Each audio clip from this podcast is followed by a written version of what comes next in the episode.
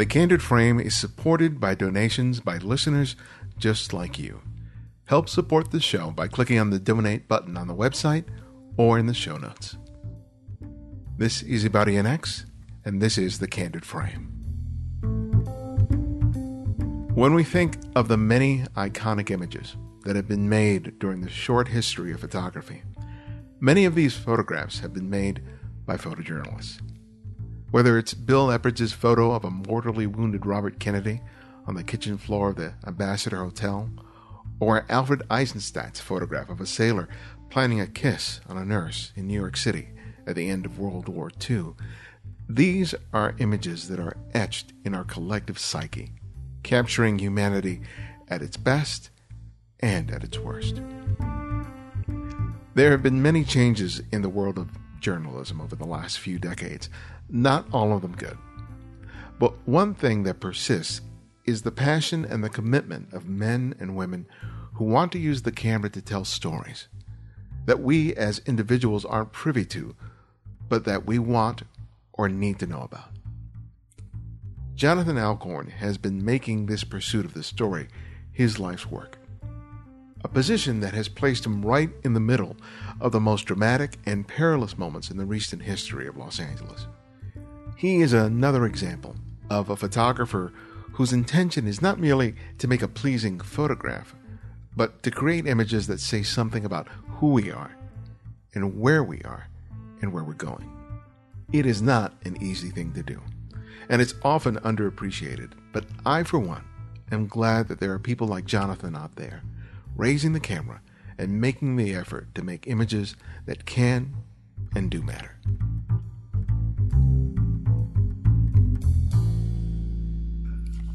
Well, thanks for doing this. Man, I'm a long time coming. It's good to do it, and uh, you know, I wish we had done it sooner, but it's good to do it today. Uh, no, I really enjoyed your presentation that you did in Seattle. It, it was, you know, what was really interesting that that photo that you took after the uh, the earthquake, the Northridge. I remember seeing that photograph uh, the next day, and then the years later to recognize, oh, now I know the guy who took that photograph. Yeah, yeah, that was my that was, uh, you know, that was uh, definitely the biggest moment in my career up to that point, and maybe still to this day. In, Yeah. in my mind. I think so because it's it's it's a it's a photograph that sticks in my mind. Uh, I have seen it a couple of times, but it's one of those images that it's just sort of etched there. Um, it's hard to to think about uh, looking at a single photograph that captures the essence of an earthquake Yeah, the, the devastation that an earthquake can have. And we've seen plenty of pictures where buildings have collapsed and things like that. But when you see something that isn't supposed to collapse, a freeway, it gives you a, a completely different context for how impactful that that event was, how you know how big it was. You look at that and you just go, "Wow, that's a whole new whole new level." Why don't you start off with telling us the story of of that day and, and how you came to make that picture. Okay. Um, I had been working late that night on a on a stakeout on some, you know, some police were chasing somebody, and we I was out there till about two in the morning. Got home around three, probably fell asleep around three thirty or four, and I was uh, I woke up to I was screaming literally. Uh, it was shaking so hard where I lived, and ev- they're flashing, and it was just the loudest sound ever. And then it stopped, and I went outside, and my neighbors were freaking out, and I talked to them for about five minutes, and I was like, thinking in my head, like, I gotta go. I don't know where it was, but it was close. I knew it was close because it shook so hard. So I just got on the freeway, 405, got headed on the 10 uh, east. I was heading towards downtown because still then they even on the radio they weren't saying, "Oh, the epicenter's here" or whatever. So I'm going. I get to about almost to La Cienega, and I see a, a CHP officer waving his flashlight frantically to get off the road.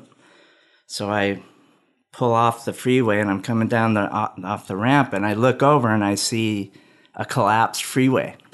Right away, my head was like, wait, is that, are you really seeing that? And I'm like, oh my God. And then it, even right then, I'm still like trying to get information on the radio, and then I hear, oh, there's a lot of damage in the valley. So I'm like, I didn't even take a picture of that because I think it was just too much for me to process even mm-hmm. right then. I'd never seen anything like that. So I just started to drive towards the valley. And I remember coming up over the Sepulveda Pass, and there was about 10 huge fires, and all the lights were out. So all you could see were these huge fires. And it was, it was surreal. So I just went to the closest fire at first and uh, took some photos at that. And uh, there was a water main break there, and a couple photographers got swept away by the water and lost their gear and were asking me if I had an extra camera. And just things were happening that were just so mind blowing. You're just like, I kept thinking to myself, is this really happening? And then I got in the radio and I heard I, at first light they had they saw the the uh, where the the overpass had fallen up at the I five and 14 freeway. So I'm like, oh, that I should go up there. When I when I got there, I, I actually crawled underneath where it had crushed with another photographer. He's like, "Hey man, let's let's go under. There's a tunnel. We can get to the other side." And I was like, "Okay." And there there was like a little aftershock while we were under there, mm. and you know, my heart was pounding. But then I just I just looking at that scene, uh, um, my brain just over and over was going like, I, I would have to look away because it was just it was too much for me to, to process. But I knew okay, I'm going to go up on this hillside, and I, I went up on the hill, and I just remember it was a, a long, pretty long climb straight up this hill, and I got to the top, shot that photo, and you know, like after that, I can you, I, can you describe the photo for people who haven't seen it? So, gosh, I think so. What happened was it's a big overpass. It's curving, and there's like two freeways there, and then there's mountains on each side or big hills. And it had basically just completely collapsed, and a LAPD motorcycle officer had been after the earthquake just driving to go downtown, I guess, to work is something I read, and he didn't even know it had fallen. And he took you know, he took it a jump right off of it and, and crashed to his death. So you see that his body was covered, I think, can't remember exactly. Yeah, it was. It was covered. And there were cars like that had fallen on, as the roadside had fallen were still there. And it was just, I mean, a movie, a movie couldn't even make it look that good. Well, maybe now they could with CGI, but yeah. so it was, it was just the whole time I just had to keep checking in with myself and trying to keep my mind from just going nuts. Like, what are you, what are you seeing? This is just unreal. I, I wonder at a moment like that when you're seeing something and it's you're still experiencing shock in terms of what's happening. You're not really processing it, and you're realizing this is it's bigger than you even initially felt it. Even though you felt like it was a bad earthquake, when you see something like that, you realize how bad it is. And this is just one location. You're seeing the fires. Yeah. Does what kicks in in that moment? Is it your training? Is it do you just shut yourself down to just say, I gotta focus, I gotta get work done, I gotta make I gotta make photographs, and that other part of you just wants to I don't know what. You know, the thing the thing that happens then for me is I'm hoping there's another photographer there so I can actually talk to someone and we can because that that helps and that's through the years I've noticed that whenever I'm at something we'll almost talk we won't really even talk about what we're seeing we'll, we'll kind of almost maybe try to lighten the mood a little bit or mm-hmm. something with each other. It kind of helps because, and then the camera itself is a shield. Have I think it would be harder just to stand there and look at it than actually go like, okay, I have to take some photos now and like change lenses or whatever and think about that stuff is a little bit of a shield from those things because it is it is it impacts me and whoever else is there and and, and it's shocking you know. So how did that the rest of that day play out? Because you were you were shooting film. You were shooting film. So were... I shot that on. Uh, I think it might have been Velvia even Chrome because the light it was you know morning light. Um, I drove down to the LA Times in the afternoon. I probably got down there around one, um, and uh, processed the film. and this is the funny part is I was like, oh, I have this one roll of slide film I, I forgot to process. and they're like, "Oh, that we can do E6 as well on a different machine in a different part of the lab." So we, we developed that, and they're like, "Oh, wow, these are amazing." And then, um, so I, I drove home. I had to go all the way around because the freeway, the 10 was shut completely. So I took the long way, and there were fires still breaking out, and it was chaos. People were running through red lights, and I, I just wanted to get home at that point. I had pretty much not slept in 36 hours, basically. wow. It was dangerous to be on the streets because with, everyone was pan- there was a lot of panic going on, like in the cars, not not so much in this. Like I went into some stores, like on the way home to get some water and stuff, and people were sort of trying to help each other out. It wasn't like how it usually is here. that was kind of nice to see. But the people driving it was nuts. I was like, I have to get off the streets because I, people were just blowing through major intersections because the lights were were down. Yeah.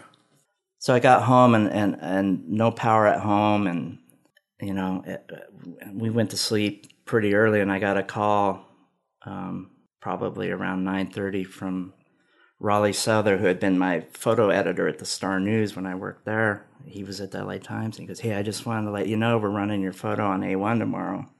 And it, you know, it's a it's a tremendous achievement personally, and but this horrible thing has happened, and I love Los Angeles, and I never knew how to really talk about that back then. Like it was tough for me to go to feel what I I was feeling different emotions all at the same time. can imagine. I, I had some. I was compromised a little bit. Like oh, I'm I'm doing well over other people's deaths and destruction, and so that was.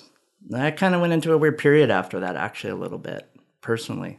I had some personal stuff like anxiety issues had come up, and I don't know if it was all from that, but It, it must be weird to be congratulated for something that you achieved, that you that you did your job, you did it professionally, but there was a life that was lost. I think there was like 56 lives lost that day. Yeah, or but that something, right? photograph, yeah, that guy, that photograph is a you know that- is a particular person. I think Clarence Dean was his name, but Yeah. So I can I can I can I can understand the sort of like I didn't even remember there. seeing his his body on the. I didn't even remember that. I, I blocked it out or something like because when we looked at, it, I'm like, oh, oh yeah, there it is. Like you know, so it was like I saw it my with my own eyes closer, even from where I the, the photo that ended up running. I saw it way closer than that. Mm-hmm. Yet when I looked at the film that evening or that afternoon at the paper, it was like, oh, there's a body there, and that that shows me that the mind protects itself somehow. Or Well, I've talked to some journalists, and sometimes they have a maybe it's just a facade to protect themselves, but they have this whole sort of facade about it that they look at what's happening in front of them as all these just these various elements, and that they if they have photographed something that's particularly tragic, you know, like like I heard one photographer when they uh, were talking about they had shot this accident. Um, they made a point that well nobody died, so they're not going to use it. Yeah, and it was just it was kind of shocking to hear someone talk about talk about it in that kind of frankness and i'm sure that you have people in, in your world that are like that but uh, you don't strike me as being that kind of person but what have let's just say first that your work isn't like that all the time no, it's not. so it's very occasionally, but there are moments where, where you are having to document someone else's tragedy. yes. And how have you come to terms with that? That is sometimes part of your, your job. It's well, it's definitely part of my job, and and I do feel like, you know, I was inspired by other people's photographs that changed the world that are heartbreaking. You know, like Nick Ut's photo, of course, and Eddie Adams, and we can go on and on with. And I guess I feel like I'm part of that fraternity where I, I'm actually I can go do that, and then you still get some kind of professional I don't know, boost from it or whatever. That's just part of how it is. But I don't know. It is, it is hard for me to come to terms with even to this day. But at the same time, my father had Alzheimer's and he lived a long time with it because he was very healthy. And um, the last year or so, every time I went, I would document the whole thing because it's the camera helps me in those situations, and I think it extended from work into my personal life right then. It helped me to be there, just to be able to like, oh, I gotta get the light right or take the settings right. Just those little things help me to turn the brain off a little bit from all the from seeing sadness or destruction or mm-hmm. people in pain. But those photos are super powerful at the same time, and they, they, I think they need to be seen. I really do, as long as it's not gratuitous or if there has to be some context to it. And you know, we have things now that'll run any. They'll just run almost anything, and I still feel proud to be part of. Like, there's certain things I just won't turn in or I won't shoot it even like, you know, like an actual corpse or where you could identify someone. I, I mm-hmm. just, to me, I don't know. It's just never, I've never had to make that decision. Thank God. Would I go with a picture like that or not? Because there are photos like the falling man at World Trade Center. Like, what an amazing photo and, and impactful and just wild and crazy and heartbreaking all at the same time. And even a photo like that, you have to you would it, I think most photographers would be like at, at least think twice about it. Like, okay, I'm gonna turn this in, but it's Yeah. Yeah. Part of that is that you take the picture. yeah, It, you decide later whether or not. Well, sometimes you don't have any say about whether it runs or not, but you just take the picture. And I think that's if you're not able to do that, then that's the right wrong gig for you. yeah, you, yeah, you know. yeah. You were talking about some of your inspirations. Do you remember uh, a particular set of photographs, a photo story uh, that early on that you saw, and it was like, man, I really aspire to do something along those lines. Yeah, the the uh, Eugene Smith story uh, uh, at the the fish story. Minamata. Yeah, Minamata. Yeah. I remember I went and saw an exhibition from that. It was like maybe in '86 when I was like, I want to be a photojournalist. So I started to go to every little exhibition I could, and I went and saw that, and I thought, oh, look, you can change the world. You know, I was at that time. That's what I wanted to do anyway. I was thinking about being a teacher or something, mm-hmm. and I remember that that series of images. They were so beautifully heartbreaking.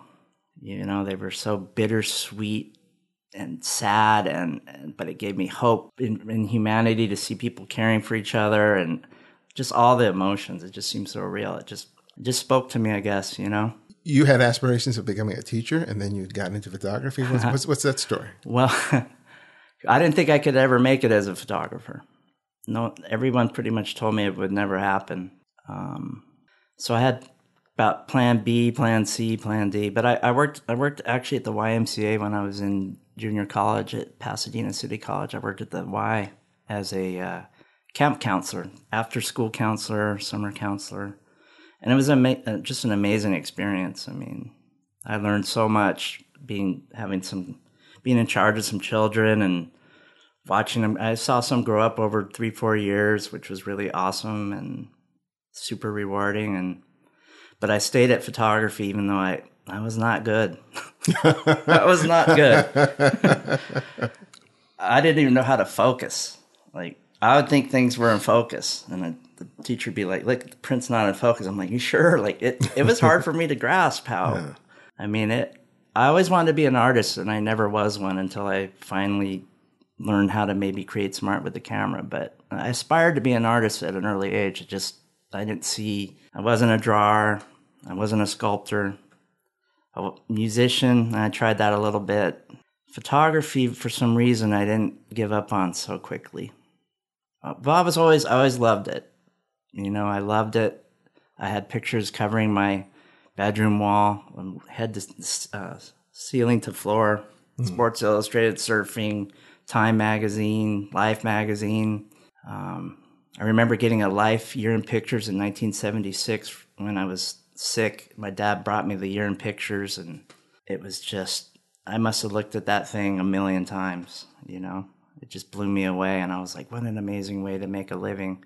And then it turned out that my my mom one of her cousins was married to a, photographer that worked for probably 50 years in the business. He was one of the upi's leading photographers forever uh, carlos schiebeck and he came over and we had a barbecue and he was talking about covering the World Cup, and he had just been with Castro on a boat and smoking cigars with him, doing a feature on Fidel Castro. And I was a news junkie even when I was a little kid, and I was just like, whoa! And it just so I would like sit in front of the TV and watch the news or a Laker game and pretend I was taking pictures with a little Kodak 110 camera thing with no film in it, just pretending. Me too. You did that uh, too? I did that right, too. Yeah. I'd sit cross-legged like I'd see them behind the basket even. Yeah. And I I just it's called Dogtown for a reason. Mm. Yeah, that um that's funny. But uh so so at junior college I'm like, you know, I'm just gonna take a photo class because I want to learn how to operate a 35 millimeter camera. You know, all I ever shot with, with all I ever shot with was Polaroid, Instamatics, and the little Kodak 110 cartridge cameras that I bought for my mom for Mother's Day, and only I ever used it.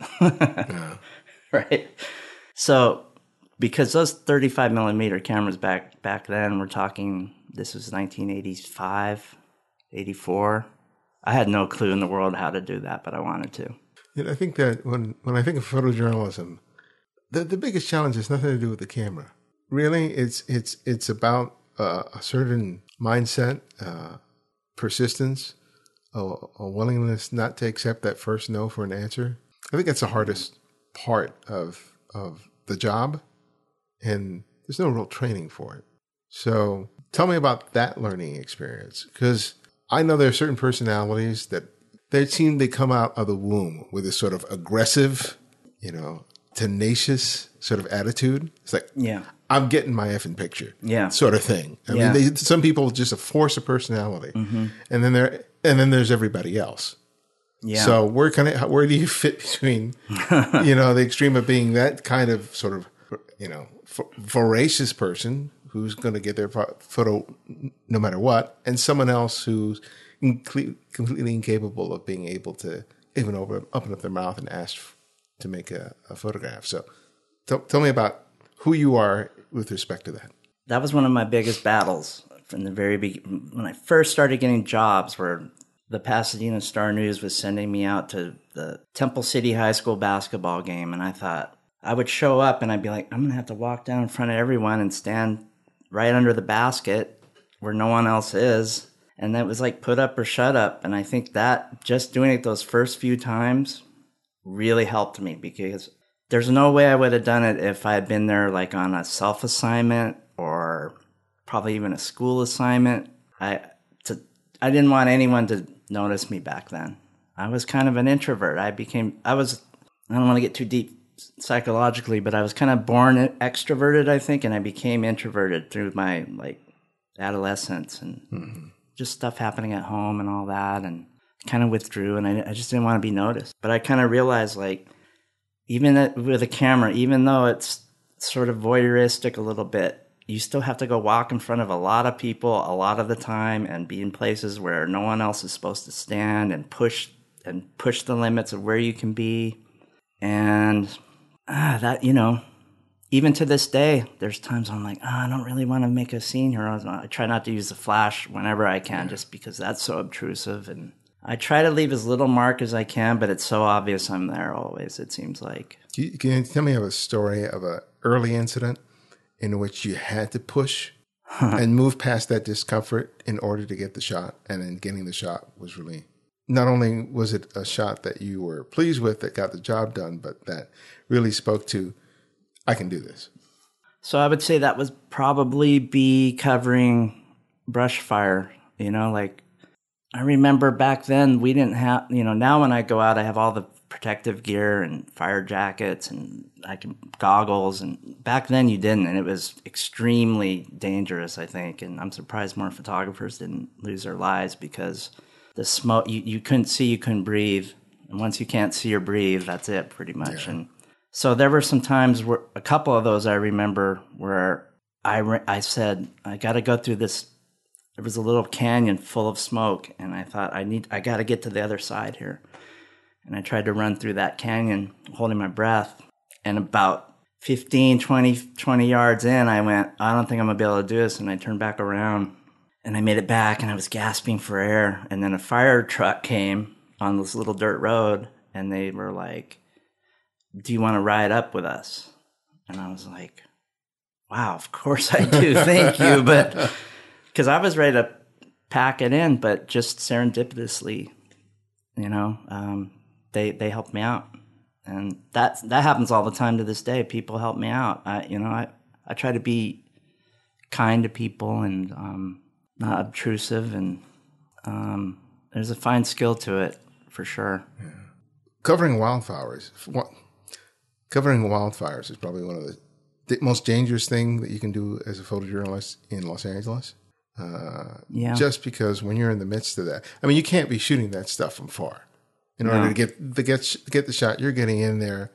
You're in the midst of that. Everyone's and, evacuating and fleeing, and you're running in with the fire department. right. and those things move so fast. Mm-hmm. And with the winds the way they are sometimes, it can be completely unpredictable. Yeah. So, um, what are some of the considerations you're having to make when you go in there? I mean, you talk about having protective gear now. Oh, yeah. But, you know, what else do you have to think about it in terms of where you're going to go in, how long you're going to stay there, what you need to pay attention to to make sure that you get out of there alive? Well, you know, we often I'll team up with another photographer. Um, we'll we'll keep our we'll caravan or we stay.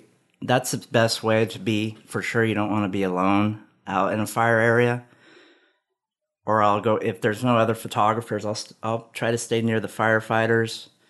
I always keep my car very close so I can get out with the keys in it, ready to go.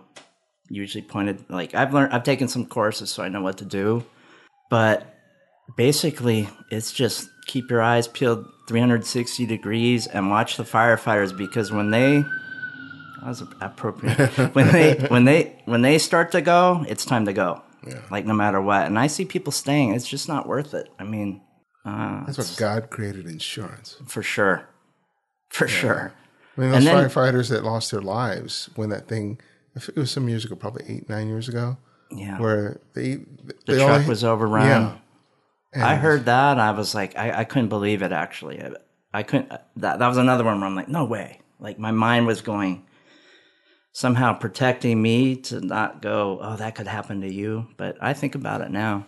I think about it now, and I I've taken some more. I just recently have been doing some online training on fi- fires that uh, Reuters asked me to take, and I learned some new things that I'm glad I know, like to see where the where it's going. But I'm glad I haven't had to cover one of those in a while, just because it, they're so dangerous. And then and then the aftermath. You, we always have to go cover that after and yeah. talk about having to go to a place where you don't want to be. Someone digging through the ashes of their house or trying to find their rings. I've done all those things and.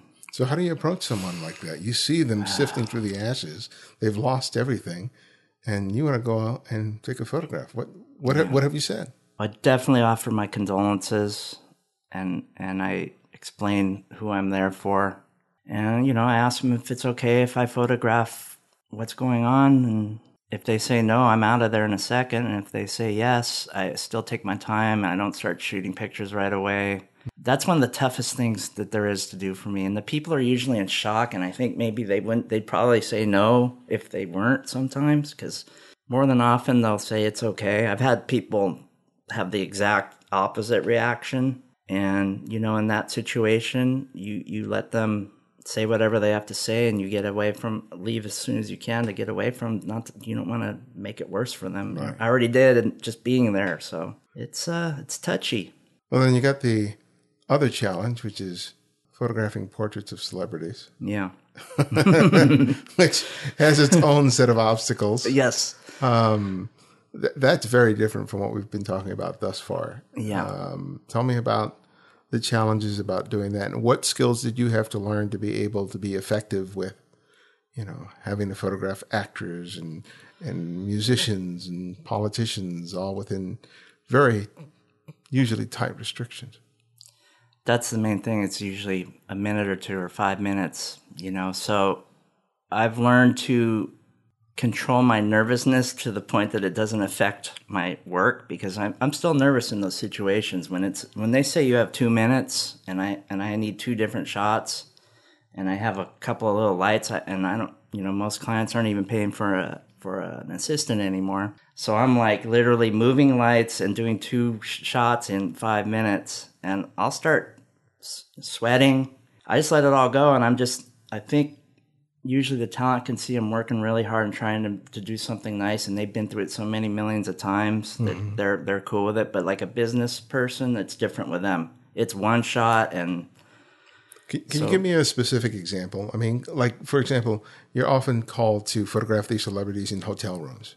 I've got a good one. So, is it okay to use names? Yeah, Okay, so uh, I was shooting. What's his name from the wrestler? Uh, Mickey Rourke. Mickey Rourke. Yeah, So I had an assignment to go get a portrait of him on, on, on you know one of one of those those days where they have the photo calls all day long. They do five ten minute interviews and pictures for like two three minutes, and then another all day long. Mine was at four thirty, so right away I went, uh oh, they're going to be tired. And Mickey Rourke, never met him, but I've seen a lot of his work and I know about him, and I was like, well, this could go one of two ways.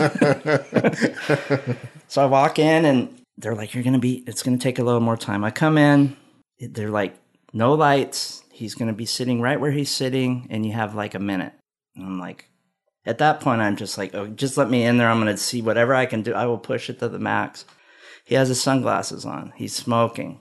There's drinks and stuff. All, I'm like, Mickey, can you can you take your glasses off? Do you mind? It's super dark sunglasses, and no one ever wants that mm-hmm. unless it's Stevie Wonder or something, right? So he's like, I'm not, no, I'm not, I'm not taking my son. And I'm shooting like a celebrity portrait at like 1600 at 30th at 28 in the corner of a hotel room, not even near, he wouldn't even move towards the window.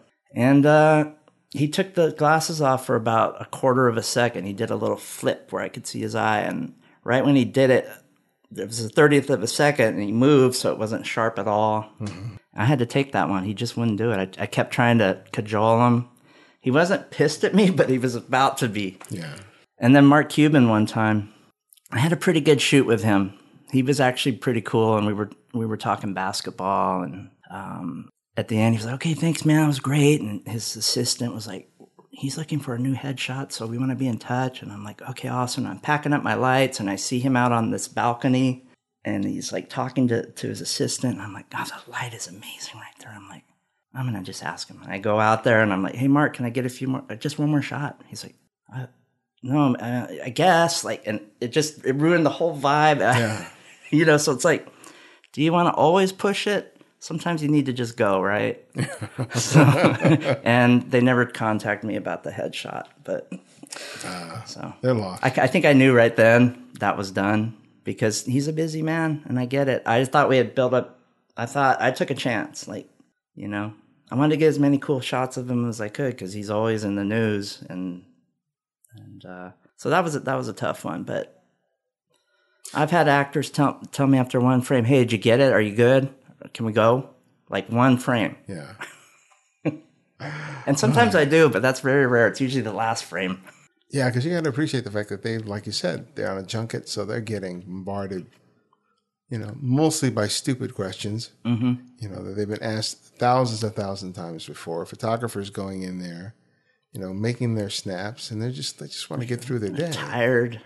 Yeah, There's all kinds of people standing around. and you're trying to get your special Oh yeah, out of this person. and when I am, there's publicists and and who knows who, uh, makeup people, and everybody's crowding around. And I I like to clear the room if I can, but sometimes I just have to make the call. Like I'm not even going to make a scene. I'm just going to try to get this done as as quickly as possible because I, I if I have a good shot lined up and it's lit well, and it's a professional actor, I know we can do something pretty decent pretty quickly. you want to tell us a Robert Blake story? Yeah, so uh, I was on an assignment from People to go over to Robert Blake's house after he had gotten out of, I think he was in jail. It was, yeah, he'd been in jail for a while. And he was, I think he got off on some murder charge or something. Mm-hmm. So I'm parked out on his street about three or four houses down with, at the time I had an assistant and he, we used to hang out a lot. And we are just sitting in my little black CRX thinking we're all low profile and and I, you know Robert Robert Blake, you know he's kind of a loose cannon, right? So I look over and I see him walking towards us, and I'm just and he has his hand in his pocket, and he's walking fast and he has a scowl on his face. And I'm like, hello, sir. And he goes, what are you doing here? I'm here for People Magazine. They sent me to shoot today. I'm trying to get some pictures of you. Congratulations, or whatever I said to him in the mm-hmm. moment. I tried to cajole him. He goes, Well, I, I really don't want you here and I need you to go right now. And I made the call because he was aggressive, like very aggressive. He was in my car, like in right in my Oh, face. yeah. We we left. I called the editor, and she was like, "Yeah, let it go." I got out of there quickly. But uh, you know, but the the life of a photojournalist involves a lot of a lot of waiting. You know, Yeah. We've been talking about some really dramatic events over the last half half hour, mm-hmm. but you know, your normal course of your day is not, you know, is not a a, a Bruckheimer film. no, You know, so what's what's the toughest part now of of of being a modern photojournalist? the toughest part. Well, I would say the pay, but um, I tell people I'm a professional driver, and I take I take pictures sometimes. I literally that's like my go-to. That's great. I could tell people, well, anyone can now with Waze and all the apps, but I, I've known all the shortcuts and all the ways around this city for a long time. And I, friends used to call me before before all the new stuff came in, like the GPS and all that, and go, I have to go to the, the Anaheim Convention Center. What's the what way? And I take the 22, 405, you know, I knew all that stuff. So mm-hmm. that's a real challenge driving and, and trying to even park and just getting to something, especially on a breaking story now, you know, because like like pe- people are already there taking p- pictures, and and they're pretty good pictures on on these phones and stuff now. So, you know, it's stressful knowing that wow, it's something's going down right now, and I'm on assignment to be there, and a bunch of people are there, and I'm not there yet, and I can't get there any faster than I can. That mm-hmm. that that's kind of frustrating and very anxiety provoking. I know a lot of photographers that once they're once they clock out, that's it. They don't want to pick up a camera. They don't want to see a camera anymore. But I know you've been, you know, we're just a couple of blocks from Venice Beach, and I know you've you've been living here about twenty years. Yeah. And, you know, I've seen some of the photographs that you've made just for yourself, and I got to tell you that those are some beautiful, beautiful photographs. How important is that time that you have to just shoot what you want without a deadline, without some editor, without you know any expectation on someone else's part uh, make in terms of how you see yourself as a photographer Boy, that's that's a gift that keeps on giving right there for me. Um, it it. So I've lived. I think last time I counted, it was about seven hundred steps to the to the water, basically in the sand. So I'm I'm photographing that area all the time for for years now, and it has really helped me to grow in a way that I never even imagined possible as a photographer because I had to start looking at something I was shooting every day and finding a different how to change it every uh, tweak it each each time I'm out there and, and change the way the lighting is or pay attention to the fine nuances and things that before I just never did. I would get a shot somewhere that I thought looked cool and, and move on. And so I guess some people might call it mundane, but for me it, it, it is it's a creative outlet for sure because it it's usually and thank you for the compliment. It means a lot to me by the way. Um it makes me feel good to take those photos.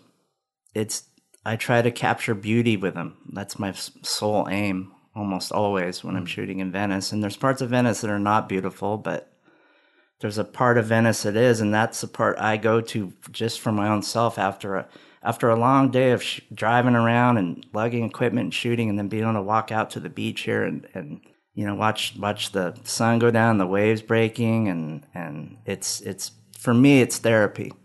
And i used to go out there with no camera.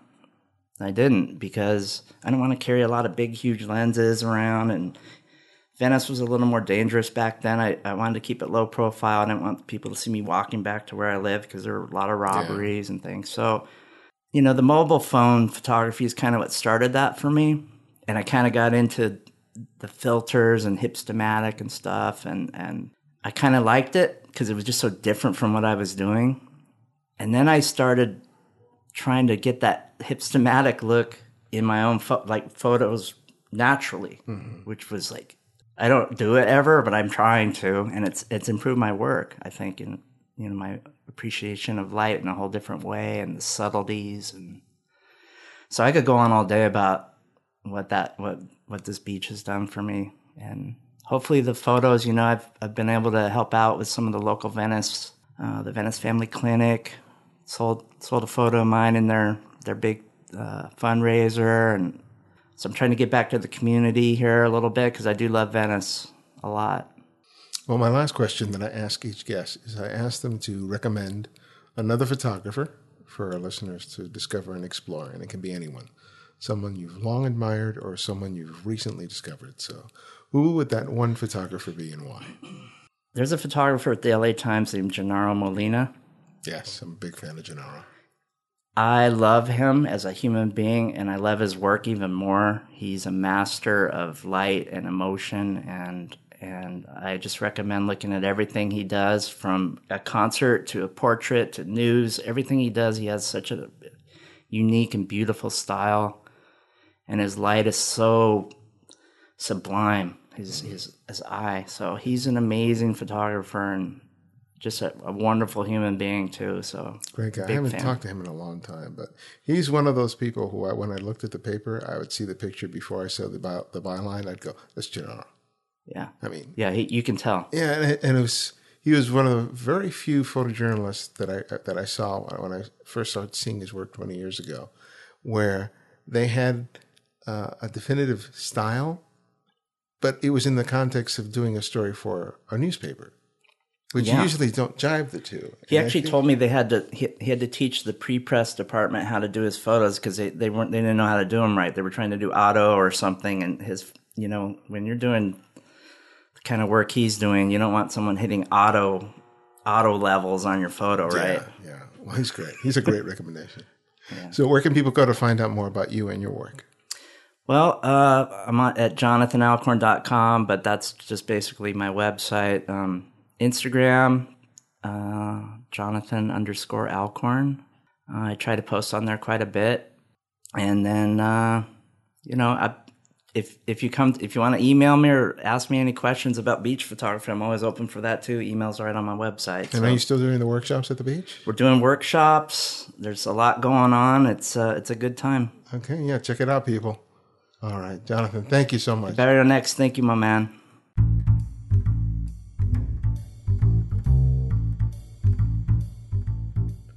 Thanks again for joining me. Please remember that you do make a huge difference to our show. Take the time today to write a review in the iTunes Store and make a small contribution to the show. It all goes a long way. To access our complete archive of interviews, download the free Candid Frame app, available for Apple iOS, Android, and Windows 8. Links for each can be found in the show notes and the website at thecandidframe.com. The Candid Frame audio engineer is Martin Taylor, who you can find at theothermartintaylor.com, and our music is from Kevin MacLeod, whose royalty free music can be found at incompetech.com. The Candid Frame is a member of TWIP, a network of photo related podcasts. You can find more great shows on your favorite topic by visiting thisweekinphoto.com. And this is Ibarionex, and this is The Candid Frame.